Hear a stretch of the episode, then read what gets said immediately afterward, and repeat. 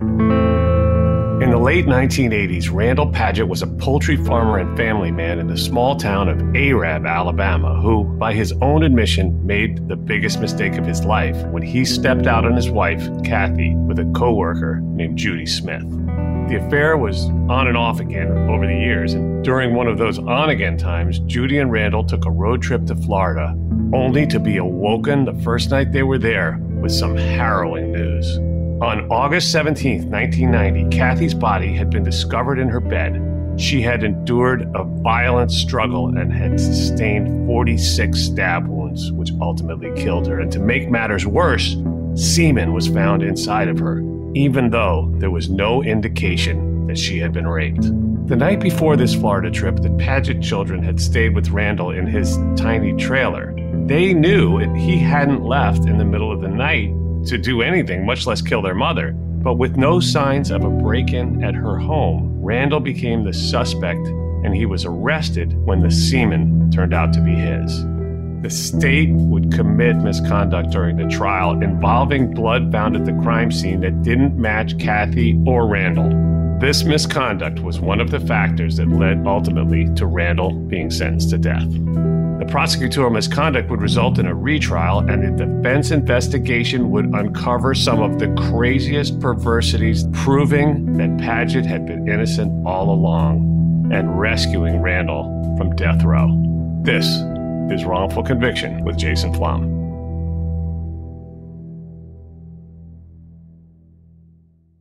Something that makes me crazy is when people say, well, I had this career before, but it was a waste. And that's where the perspective shift comes that it's not a waste, that everything you've done has built you to where you are now. This is She Pivots, the podcast where we explore the inspiring pivots women have made and dig deeper into the personal reasons behind them. Join me, Emily Tish Sussman, every Wednesday on She Pivots. Listen to She Pivots on the iHeartRadio app, Apple Podcasts, or wherever you get your podcasts. The Big Take from Bloomberg News brings you what's shaping the world's economies with the smartest and best informed business reporters around the world. We cover the stories behind what's moving money and markets. And help you understand what's happening, what it means, and why it matters every afternoon. I'm Sarah Holder. I'm Saleha Mohsin. And I'm David Gura. Listen to The Big Take on the iHeartRadio app, Apple Podcasts, or wherever you get your podcasts. I'm Saleha Mohsin, and I've covered economic policy for years and reported on how it impacts people across the United States. In 2016, I saw how voters were leaning towards Trump and how so many Americans felt misunderstood by Washington. So I started the Big Take DC. We dig into how money, politics, and power shape government and the consequences for voters. With new episodes every Thursday, you can listen to the Big Take DC on the iHeartRadio app, Apple Podcasts, or wherever you get your podcasts. I'm Tamika D. Mallory. And it's your boy, Mysonne, the General. And we are your hosts of TMI. And catch us every Wednesday on the Black Effect Network, breaking down social and civil rights issues, pop culture, and politics in hopes of pushing our culture forward to make the world a better place for generations to come. Listen to TMI on the Black Effect Podcast Network, iHeartRadio app, Apple Podcasts, or wherever you get your podcasts. That's right.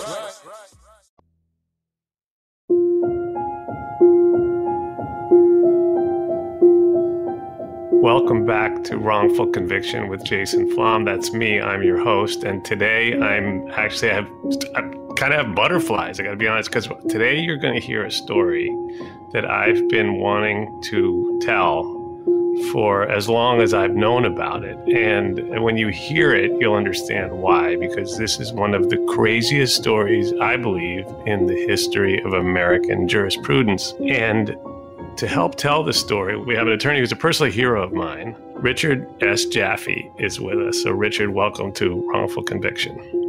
I'm so happy to be here, Jason. And today we're going to be telling the incredible saga of Randal Padgett, Randal, as I always say, I'm sorry you have to be here, but I'm happy you're here. I'm real happy to be here. I've been in a lot worse places. Um, Well said. Um, uh, Randal, let's start with you because you grew up in a small town in Alabama, um, a town called Arab. I had never heard of Arab, but can you just give us an idea of what your life was like before everything went so crazy? Okay, the town is pronounced Arab. Yeah, I grew up in the 50s. Well, matter of fact, I was born in 1950. Small town, population probably about 7,000 now grew up on the farm for this simple life.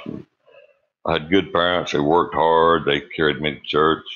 And, uh, well, I went to college. I got a degree in business and uh, started to work this plant. And I always loved the outside. And so I ended up buying a, a poultry farm.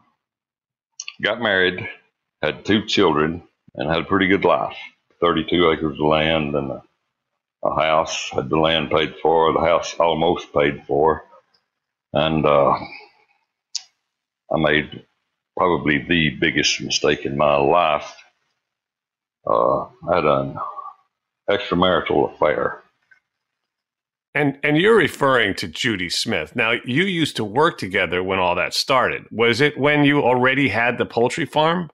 No, this was was uh, Eaton Corporation, another plant, and uh, we lived close together. One one day during work, she had a swimming pool. Something was said about uh, going skinny dipping. So I remember one night uh, we'd been working late, and uh, almost at home, and I seen her car in front of me, and she pulled up in her driveway. So I kept thinking about the skinny dipping joke. So I put my headlights in behind her, trying to scare her. I figured she knew it was me. And then I went on home, didn't think anything else about it. Well, the next day at work, she said, Well, you chicken out last night? So next night, same thing. I got almost to her place, which was just before I got to my place. There her car is again. She pulled in, so I pulled in. Okay, let's go skinny dipping. Well, she starts stripping off clothes. I thought it's all a big joke. So we got totally naked and wanted to do the deed. And I, I said, No, I'm going home. Well, I did.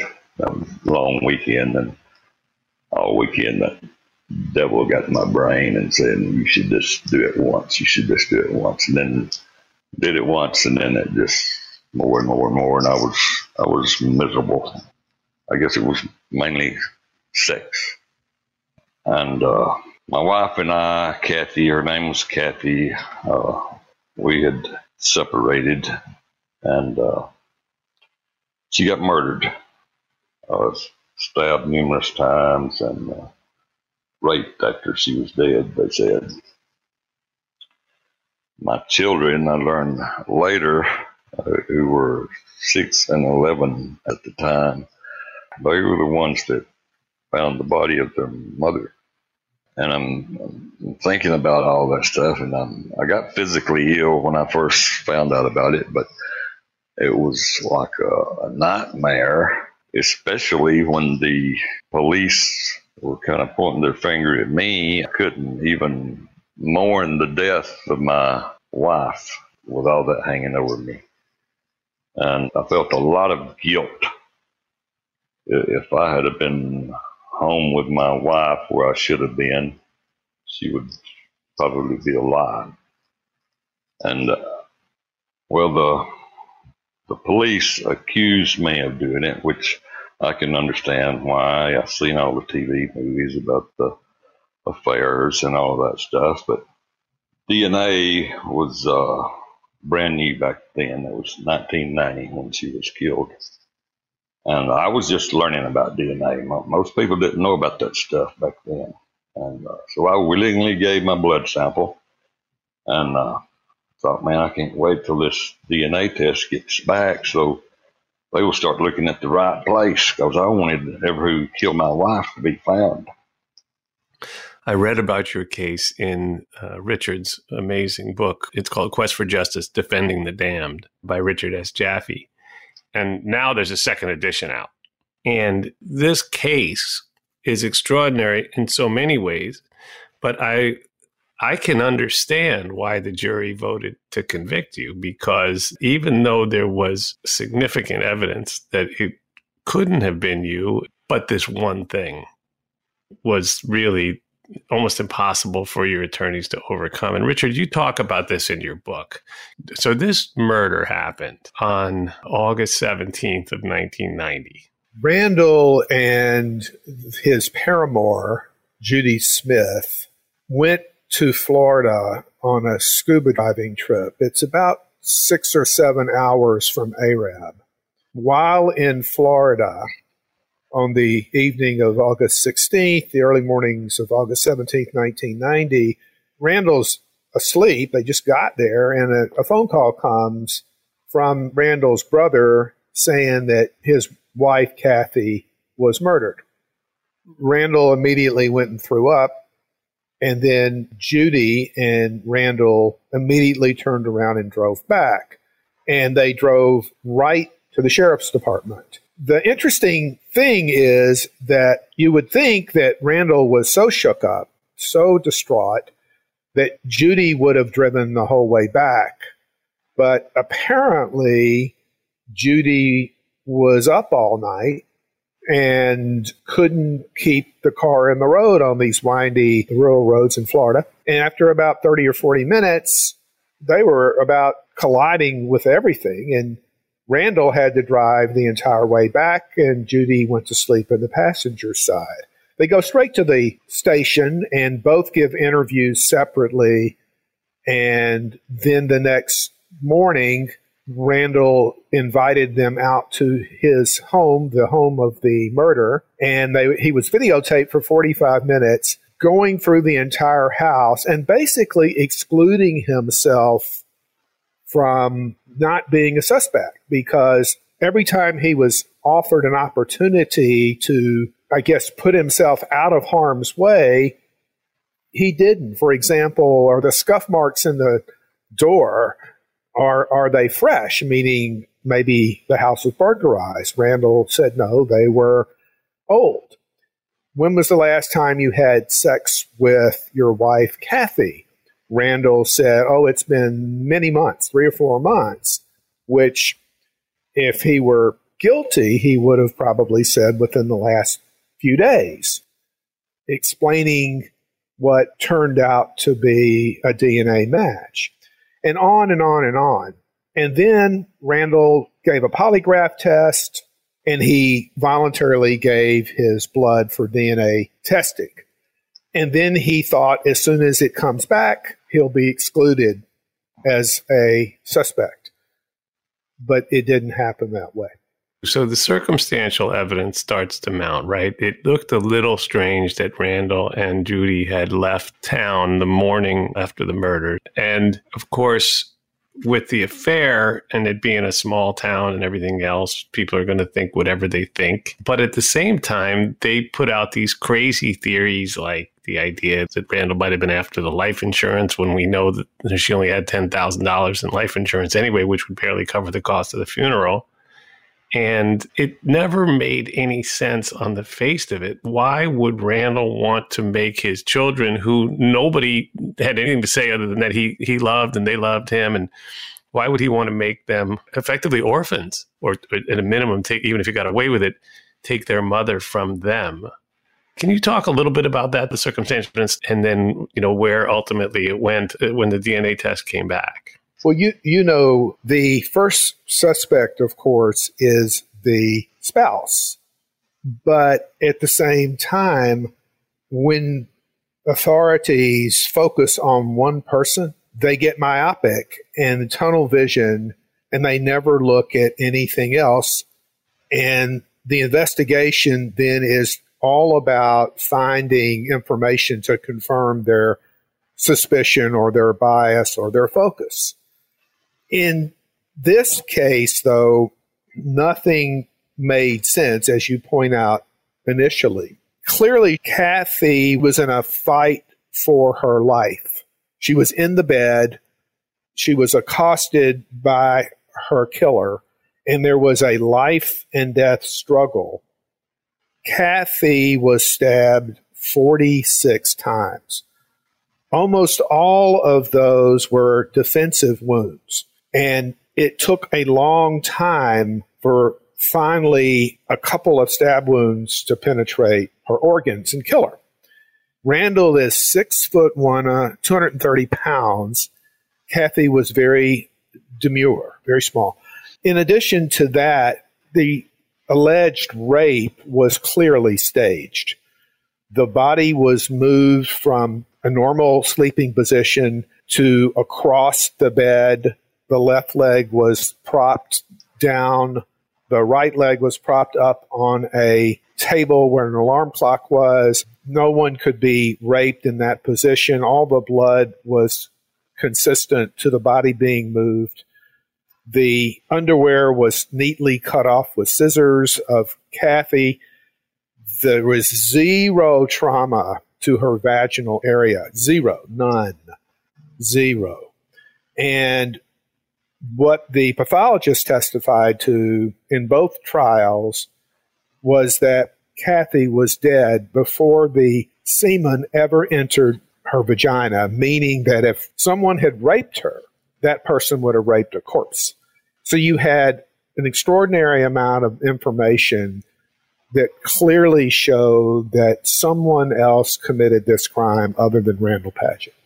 And there's a lot more to that. You know, the idea that she was allegedly raped in that position with one leg up on the nightstand, but that the alarm clock was undisturbed didn't make any sense.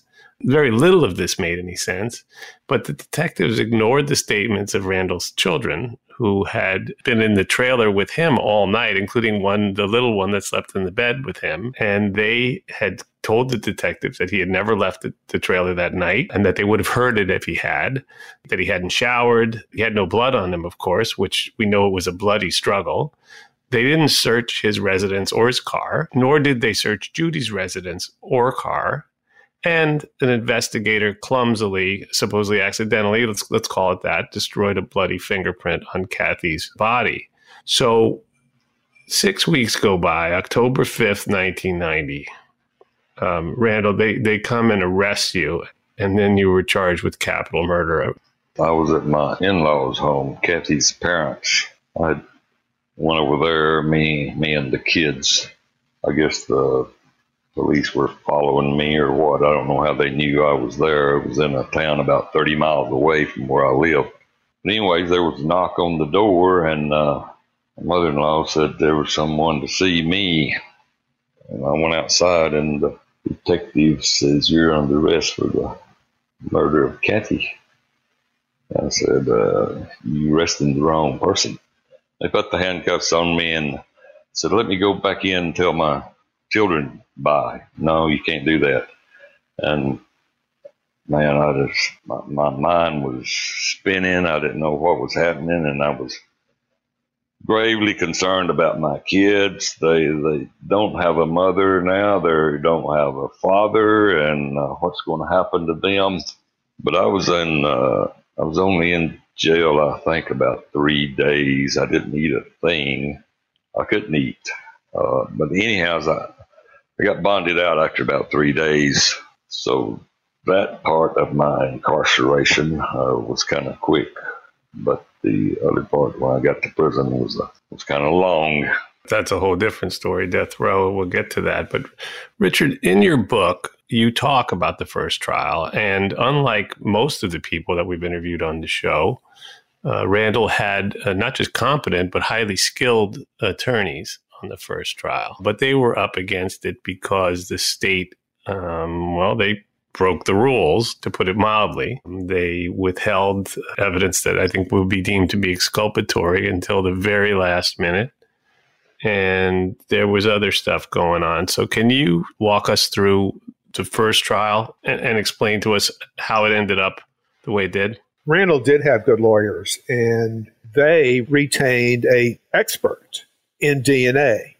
And when the expert was cross examined, the expert had to concede that the DNA testing of the semen was consistent with the DNA of Randal, meaning that the expert basically confirmed the state's case. So once Randal testified, the jury was pretty uninterested because they made up their mind.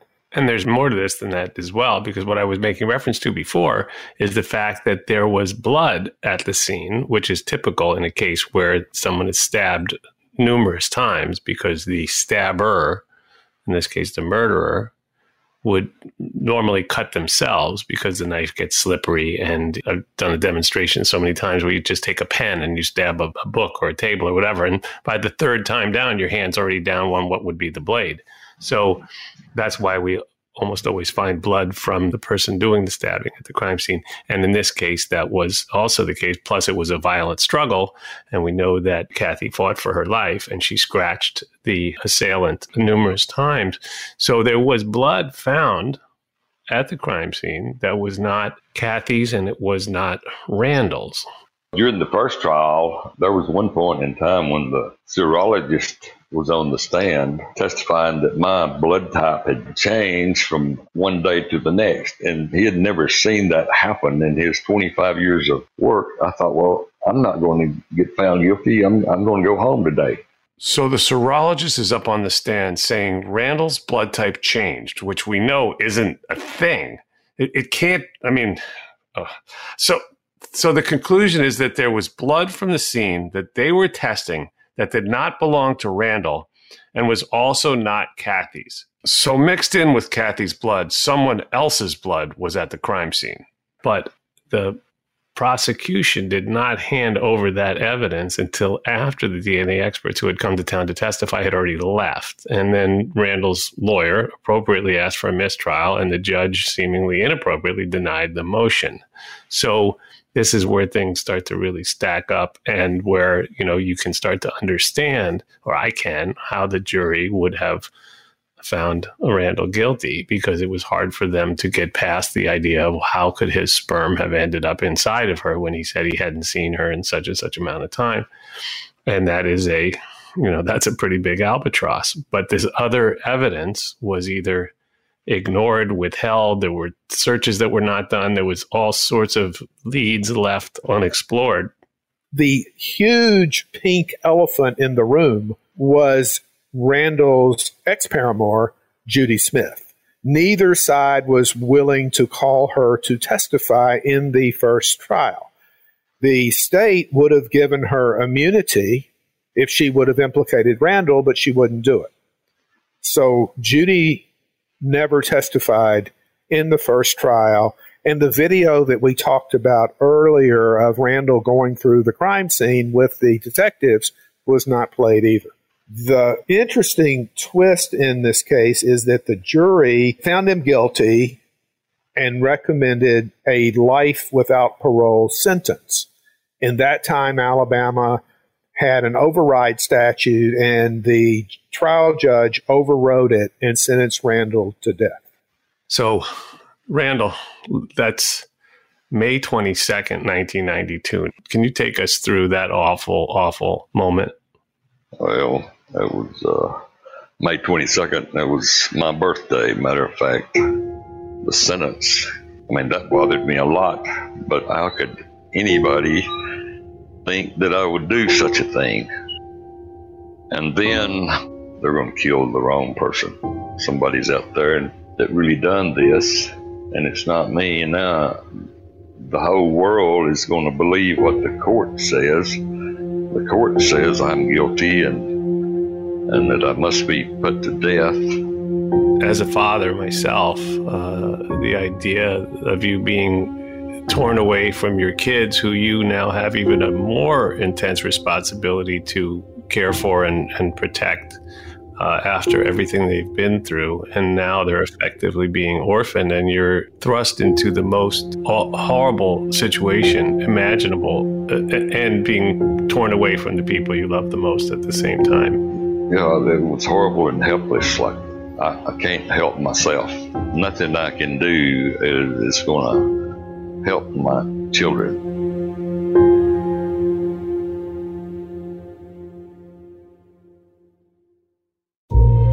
This episode is sponsored by AIG, a leading global insurance company, and Paul Weiss, Rifkind, Wharton, and Garrison, a leading international law firm. The AIG Pro Bono program provides free legal services and other support to many nonprofit organizations and individuals most in need. And recently, they announced that working to reform the criminal justice system will become a key pillar of the program's mission. Paul Weiss has long had an unwavering commitment to providing impactful pro bono legal assistance to the most vulnerable members of our society and in support of the public interest, including extensive work in the criminal justice area.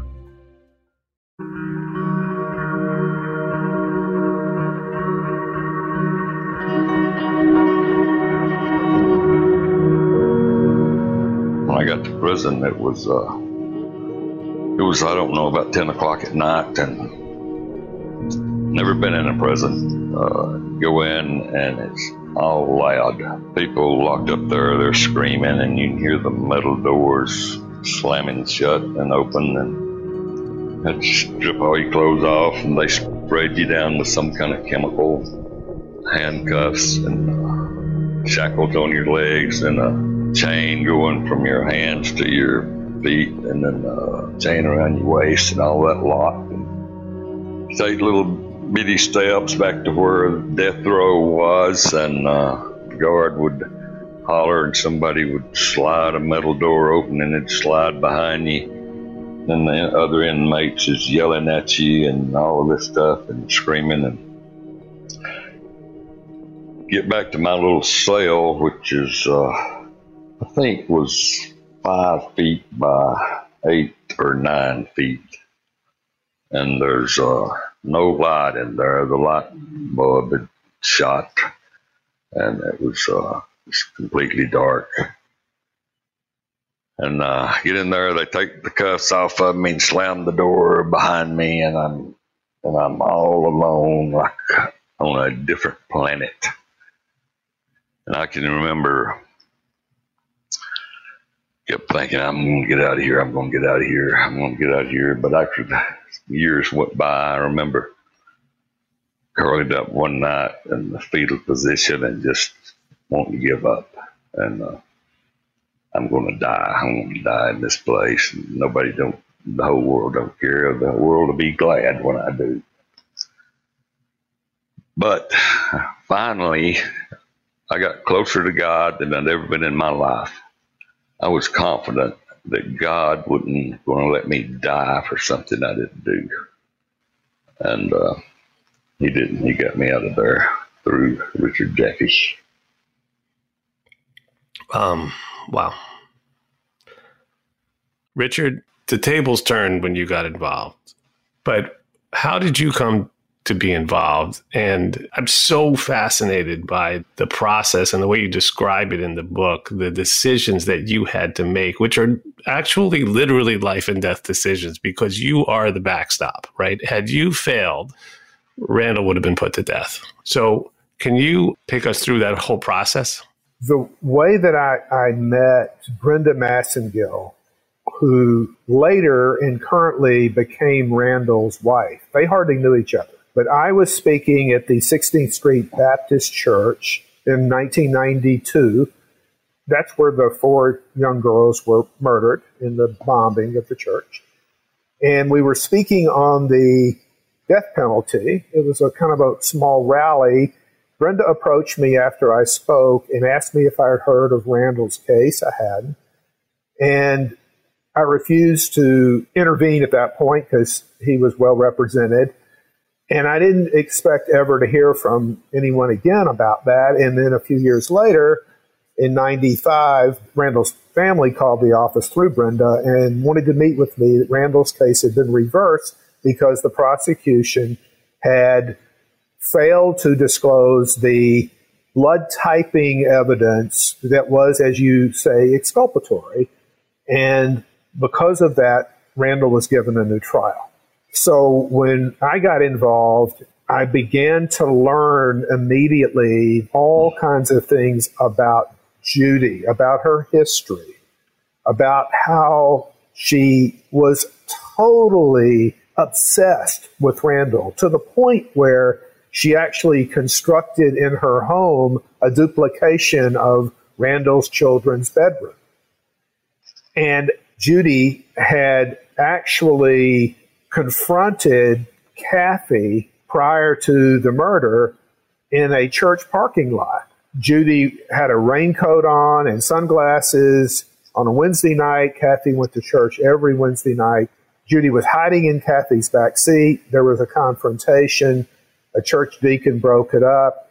When Kathy told me about that, Judy came up with, uh, you know, I just wanted to talk to her, and, and I wasn't uh, dressed up anything more than uh, my normal dress, and so uh, I don't know. I guess I let the devil talk me into kind of believing that uh, Judy wasn't up to anything that was no good, and uh, instead of believing Kathy like I should have, and I, I can't explain it. I, it was just a crazy time in my life.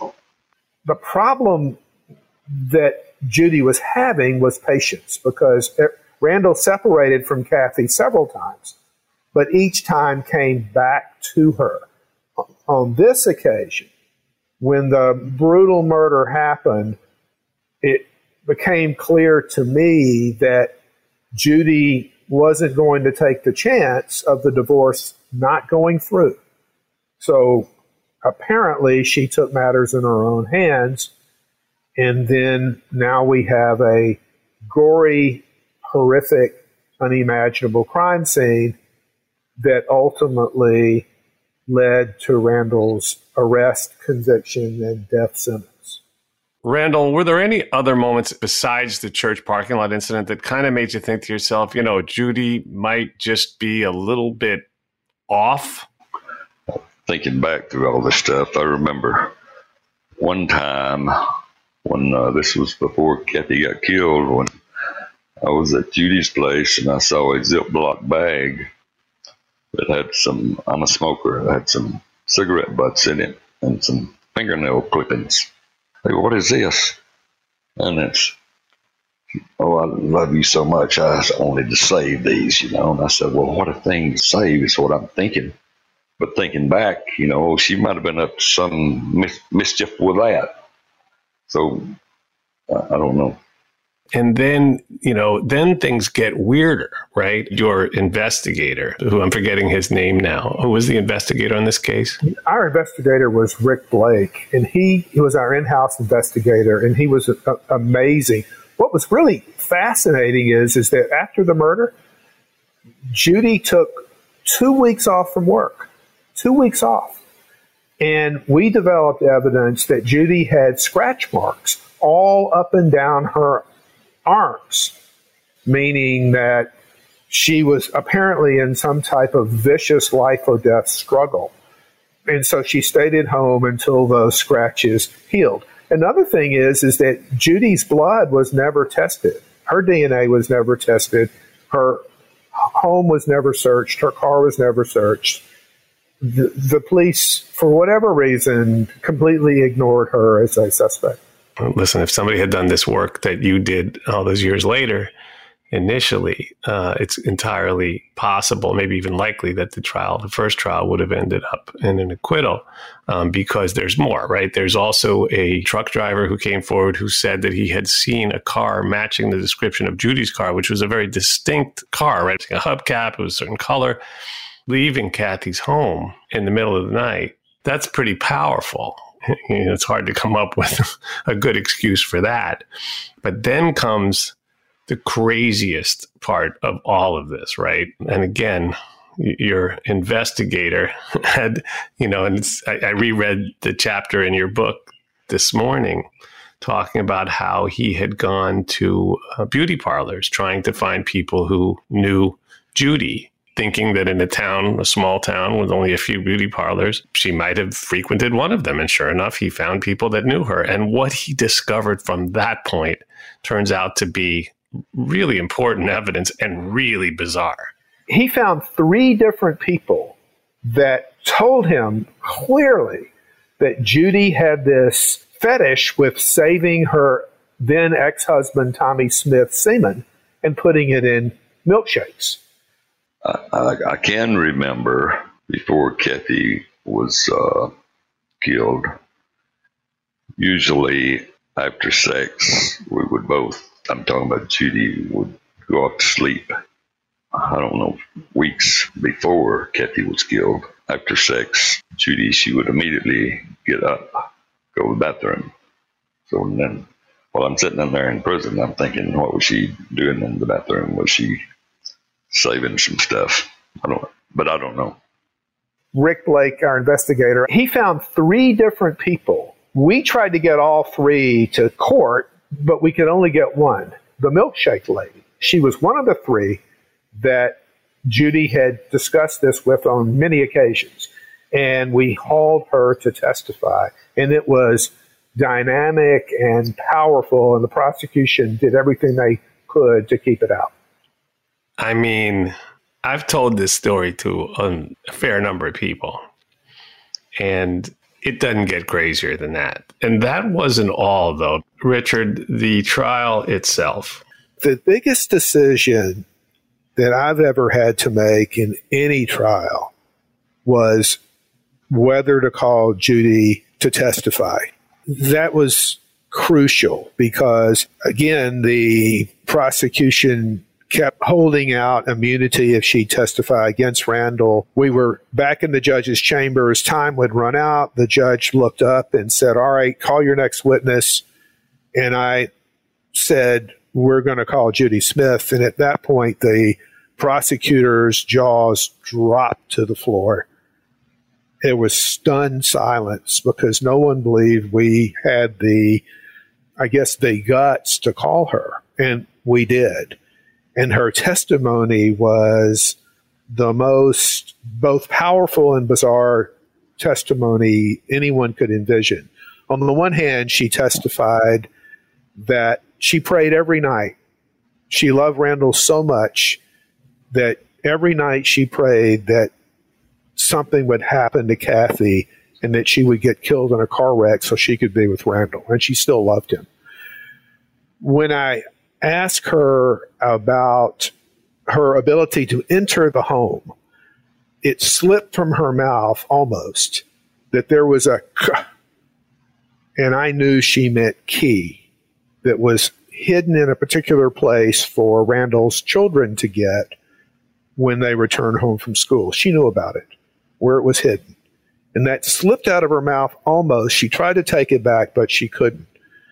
And jurors remembered that during deliberations. But the most powerful thing was, and, and again, you, you point out something very, very, very, so, so crucial. And as every question asked of a witness in a death penalty case, especially a witness like her, Judy, could be the bomb that destroy you. It could be the landmine that blows the case up. So every question had to be so measured. But I asked her if that is Randal's DNA in Kathy's vaginal canal. How do you think it got there? It's, it's an objectionable question, but the prosecution didn't object because clearly they thought that she would either say, I have no idea. But her answer was, if that was Randal's DNA, then it had to have come from me in that standing room only courtroom, and you could hear a pin drop.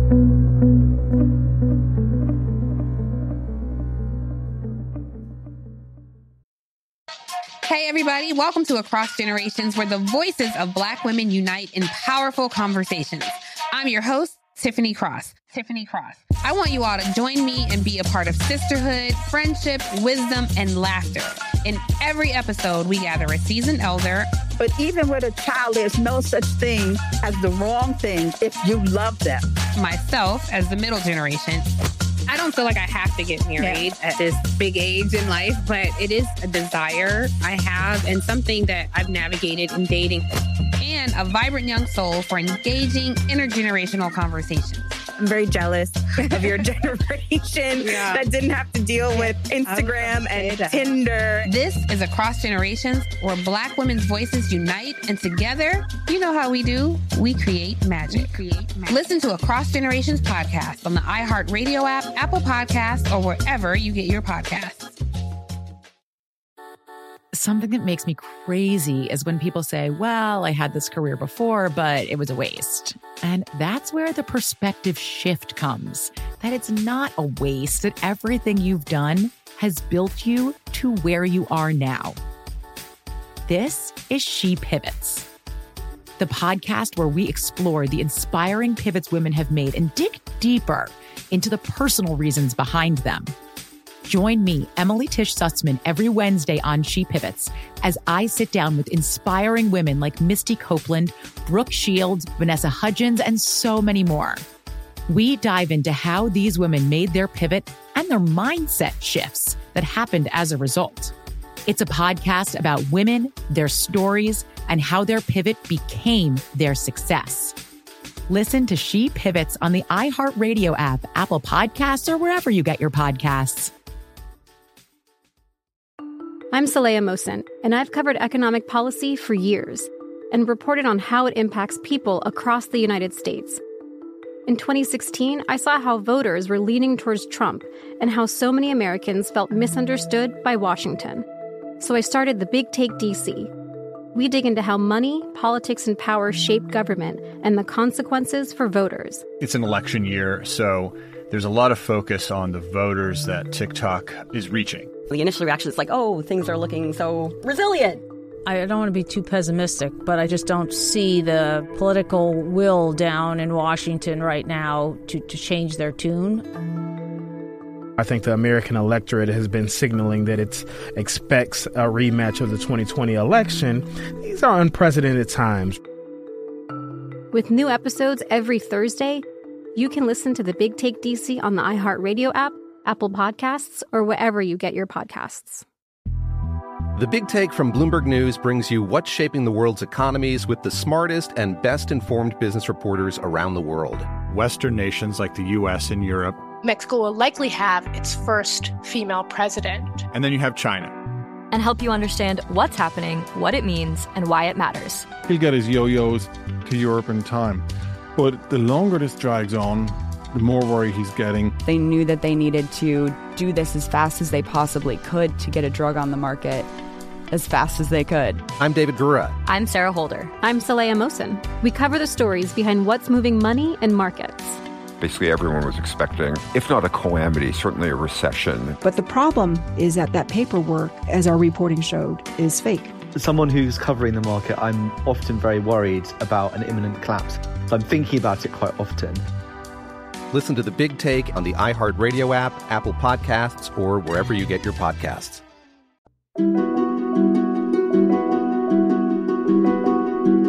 So the jury now has heard her try to walk back her explanation of how she could have gotten into the house because of course one of the things that the prosecution theory hinged on was the idea that there was no break-in there was no signs of breaking and entering so it must have been somebody logically who knew Kathy and was admitted into the house. But now that the key and the location of the key was known to Judy, and that was out in the open, that was one thing. And now, of course, her making this unbelievable admission in open court is a huge moment. But even still, the jury uh, goes to deliberate. Uh, Randal, what did you think? They were gone for close to three full days. Did you allow yourself to hope that they would come back with a not guilty verdict, or were you what what, what were you thinking? Well, I, don't think I slept any during those three days, uh, going back and forth to the jail, which was just across the street in the courthouse. But yeah, I, I, I had hope. And Richard, so the jury's out two and a half days, and the judge is basically um, at his wits' end, I would say, and is um, on the verge of declaring a mistrial, which would have been devastating. You talk about this in the book as well, how the judge called you and the prosecution team into his chambers, I guess, right, for a conference? He did. And he was very clear. He said, Gentlemen, I'm going to declare a mistrial. I don't believe in forcing jurors to give up their, their, their feelings and beliefs. And I tried to talk him out of it, and he went, No, I've made up my mind. And this is a judge that when he makes up his mind, he does. as we filed out into the courtroom, I was the last one, other than he was behind me. As we began to enter the courtroom, I turned around, I looked at him right in the eyes, and I went, Judge, just ask the jurors if they think they can come to a verdict. He didn't say anything. We sat down. He faced the jury. He said, Ladies and gentlemen, I have no choice but to and then he paused just for a second and he turned to his left and looked me right in the eye. And we locked. And then he turned back around to the jury and he did a 180. He said, Is there anyone on the jury that believes that you could come to a unanimous verdict? And two or three people nodded their heads and said, Yes. I was stunned. What a reversal. The jury went back to deliberate. The courthouse continued to be totally packed, standing room only. And people were basically in prayer. And 45 minutes later, they came out and it was not guilty. Now, I'm not going to lie. I cried this morning when I read the book, and I knew the story. I'd read it before. Um, Randal, what was that moment like when you were vindicated and you were on the verge of being returned to your family, to your community?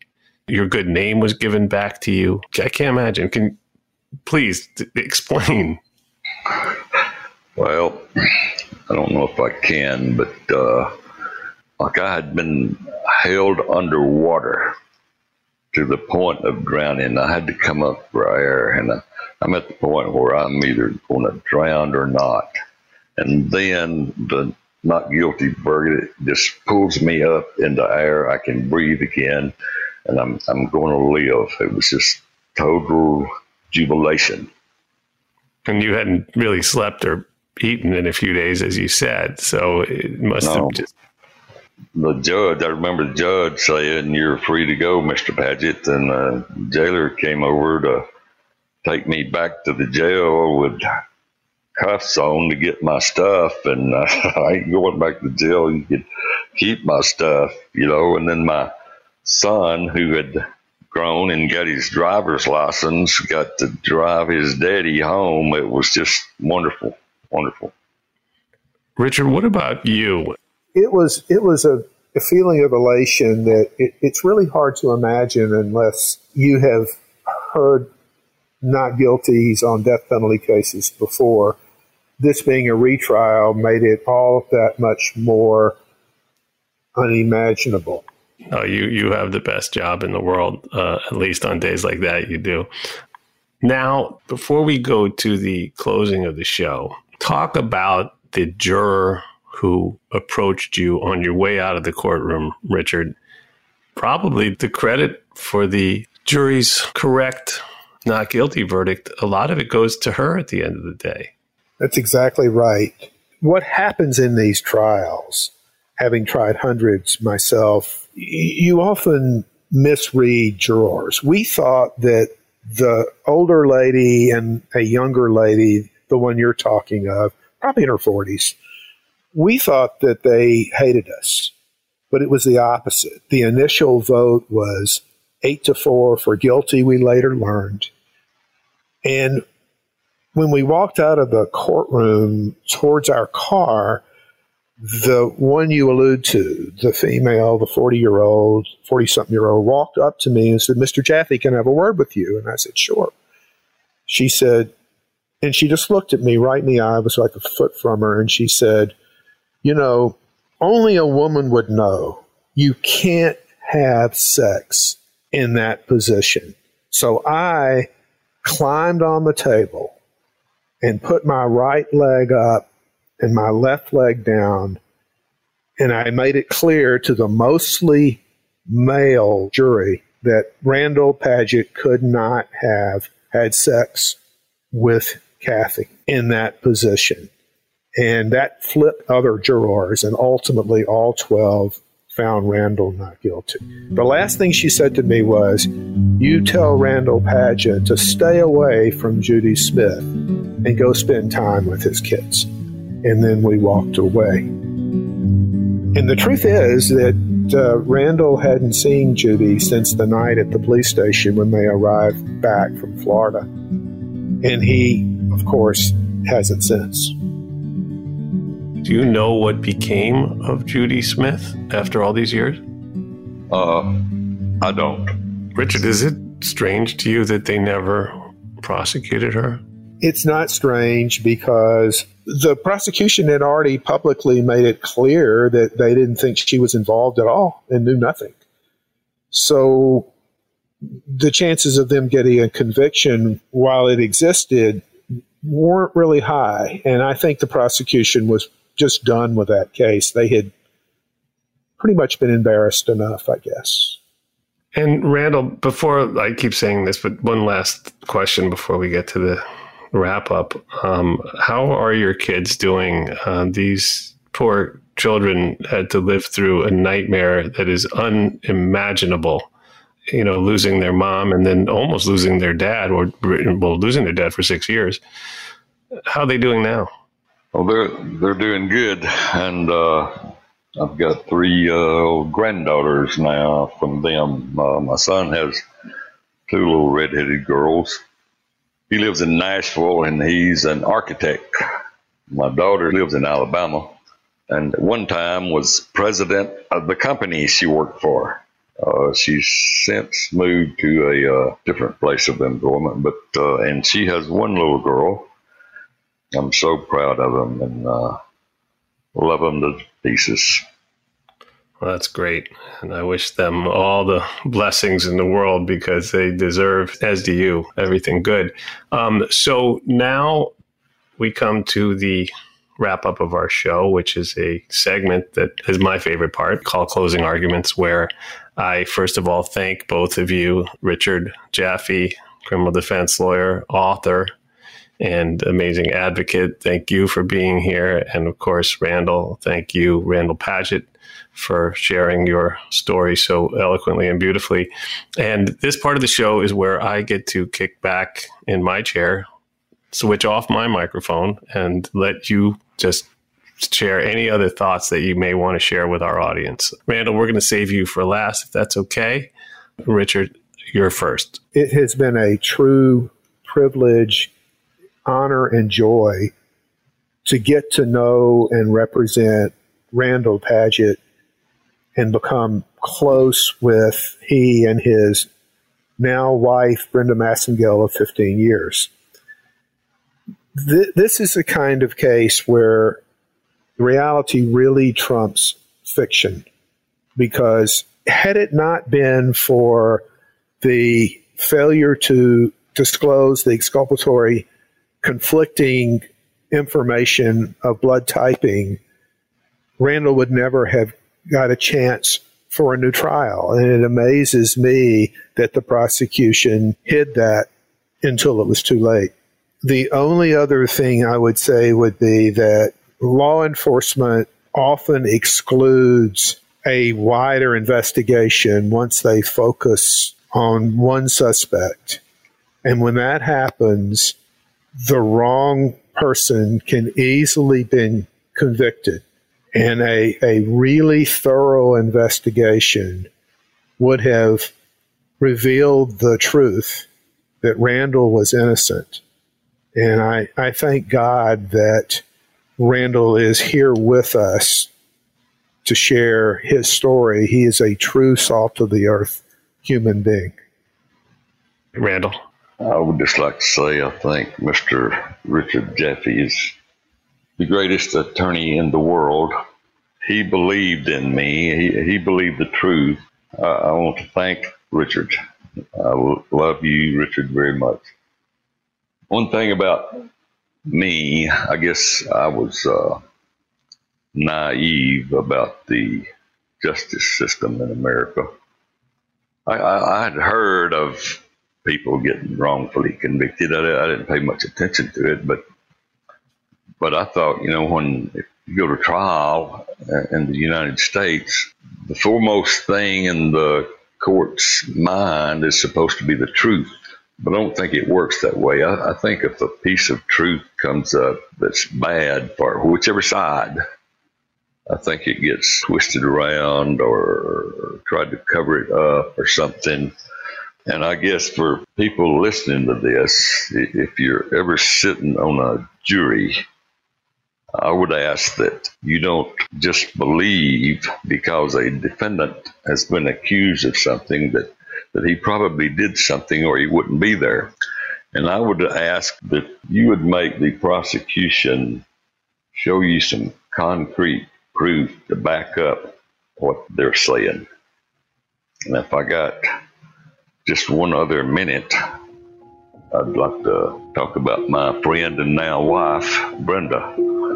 When I was in prison, she was so nice to me. She was trying to raise money for me and writing legal aid places. I think she wrote the governor and I don't know who all. And I thought, well, why is this woman being so nice to me? And I thought she's a spy for the prosecution because I was pretty sure I was going to get a retrial because prosecution had withheld that exculpatory evidence. And I thought, yeah, they know it's going to be a retrial, and she's a spy. And she kept wanting to come and visit me, and I wouldn't let her. I thought, if I don't let her come down here, she can't say I said something. But if I do let her come, she can go back and say, Randal said this, Randal said that. So I wouldn't let her come. And a couple of years, all my letters dwindled away except hers. And so finally, through our letters, uh, I got to trust her. And uh, she ended up not being a spy, but a great help. And after I got out, we married about five years later. But she's the most wonderful person.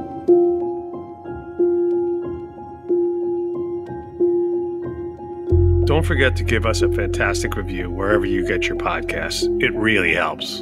And I'm a proud donor to the Innocence Project, and I really hope you'll join me in supporting this very important cause and helping to prevent future wrongful convictions. Go to innocenceproject.org to learn how to donate and get involved.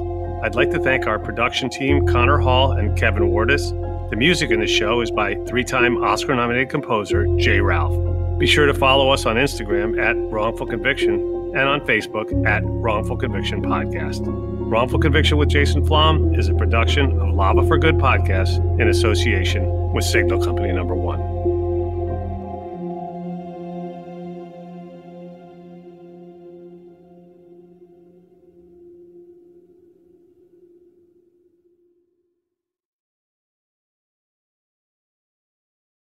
Something that makes me crazy is when people say, well, I had this career before, but it was a waste. And that's where the perspective shift comes that it's not a waste, that everything you've done has built you to where you are now. This is She Pivots, the podcast where we explore the inspiring pivots women have made and dig deeper into the personal reasons behind them. Join me, Emily Tish Sussman, every Wednesday on She Pivots. Listen to She Pivots on the iHeartRadio app, Apple Podcasts, or wherever you get your podcasts. The Big Take from Bloomberg News brings you what's shaping the world's economies with the smartest and best informed business reporters around the world. We cover the stories behind what's moving money and markets. And help you understand what's happening, what it means, and why it matters every afternoon. I'm Sarah Holder. I'm Saleha Mohsin. And I'm David Gura. Listen to The Big Take on the iHeartRadio app, Apple Podcasts, or wherever you get your podcasts. I'm Saleha Mohsin, and I've covered economic policy for years and reported on how it impacts people across the United States. In 2016, I saw how voters were leaning towards Trump and how so many Americans felt misunderstood by Washington. So I started the Big Take DC. We dig into how money, politics, and power shape government and the consequences for voters. With new episodes every Thursday, you can listen to the Big Take DC on the iHeartRadio app, Apple Podcasts, or wherever you get your podcasts. I'm Tamika D. Mallory. And it's your boy, Mysonne, the General. And we are your host of TMI. And catch us every Wednesday on the Black Effect Network, breaking down social and civil rights issues, pop culture, and politics in hopes of pushing our culture forward to make the world a better place for generations to come. Listen to TMI on the Black Effect Podcast Network, iHeartRadio app, Apple Podcasts, or wherever you get your podcasts. That's right.